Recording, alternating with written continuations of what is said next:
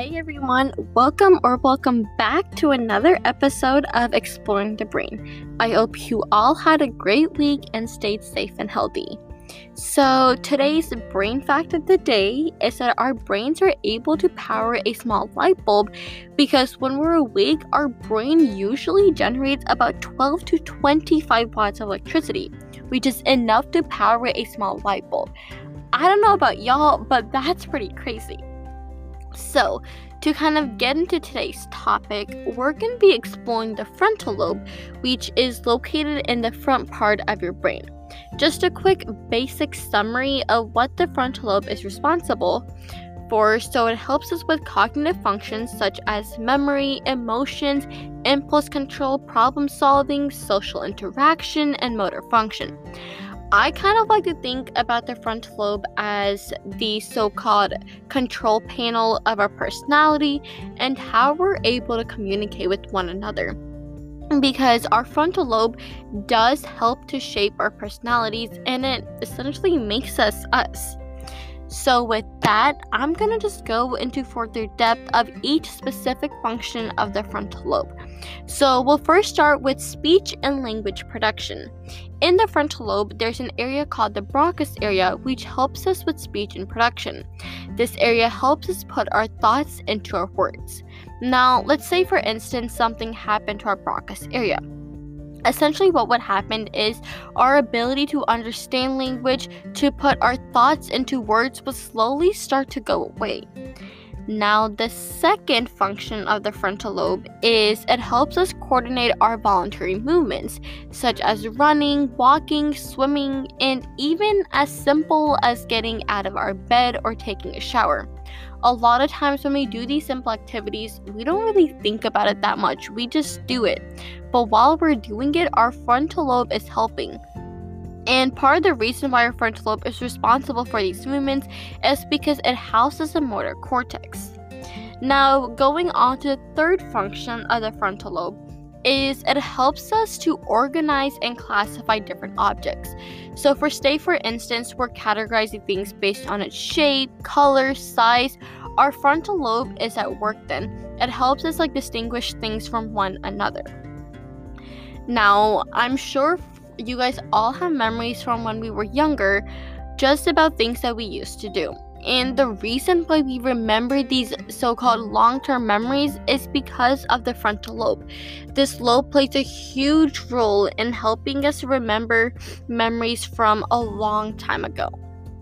Now, I briefly mentioned this earlier, but the frontal lobe plays a huge role in helping to shape our personalities.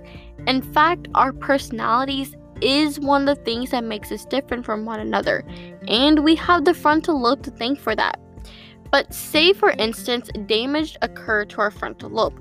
One of the more prominent effects you'd see is that there would be a change in our personalities. In fact, there's a pretty famous story about someone's personality who, like, it changed because they suffered a brain injury. Um, this person's name is Phineas Gage, and essentially what happened was Gage had suffered a tremendous brain injury while he was working at a railroad construction site. And his friends and family talked about how after the accident, he changed from someone who was a kind, hardworking person to someone who became lazy and rude. And this just goes to show how a damage to our frontal lobe can completely change our personalities. Now, whenever we're sitting around doing nothing and then all of a sudden we just get a motivation to get up and just do something. That's because our frontal lobe is releasing dopamine. Dopamine is a chemical found in the brain which activates feelings of motivation and reward. In fact, the frontal lobe contains most of the brain's dopamine sensitive neurons.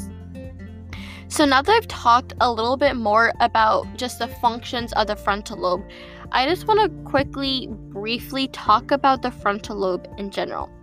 Something that I've always found interesting about the frontal lobe is that the left side of the frontal lobe will affect muscles on the right side of the body, and the right side of the frontal lobe affects the muscles on the left side of the body.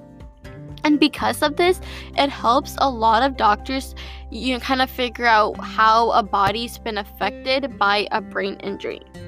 Now, something that's a little disappointing, in my opinion, about the frontal lobe is that it's the last region of the brain to fully develop.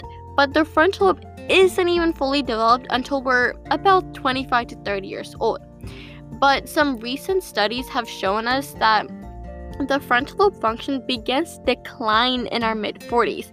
So essentially, we only have about 10 to 15 years when our frontal lobe is in its prime.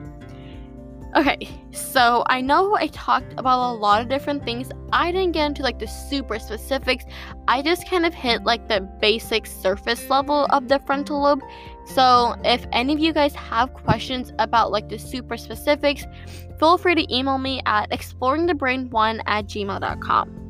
And next week, we will begin to talk about the parietal lobe. And if there's something in particular you want me to cover about it, don't hesitate to email me. And until next week, I hope you all stay safe and healthy.